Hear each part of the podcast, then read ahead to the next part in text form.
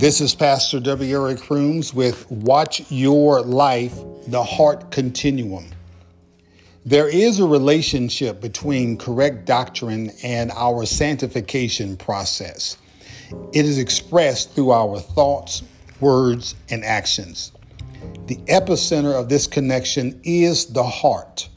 Recall Proverbs 4:23. Watch over your heart with all diligence, for from it flows the springs of life. Each day our lives are governed by three things. One, what we think.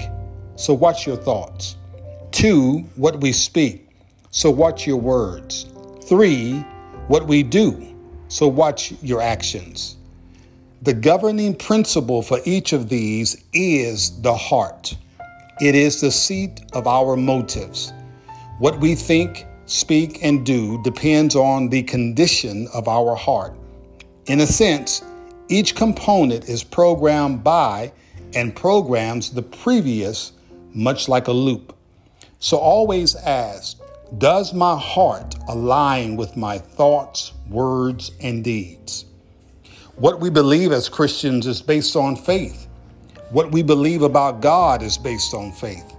What our spiritual forefather Abraham believed about God was also based on faith.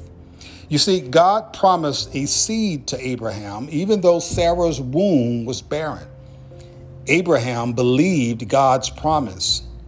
Likewise, what we think, speak, and how we act is connected to God's promise and according to his word.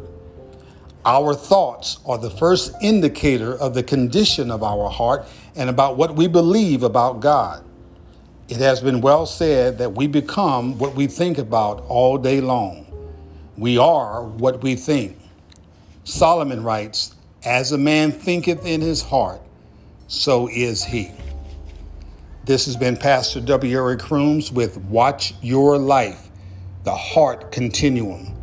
For more inspiration, log on to PastorWEricCrooms.com. Stay in confidence, step up to the challenge, and watch your life.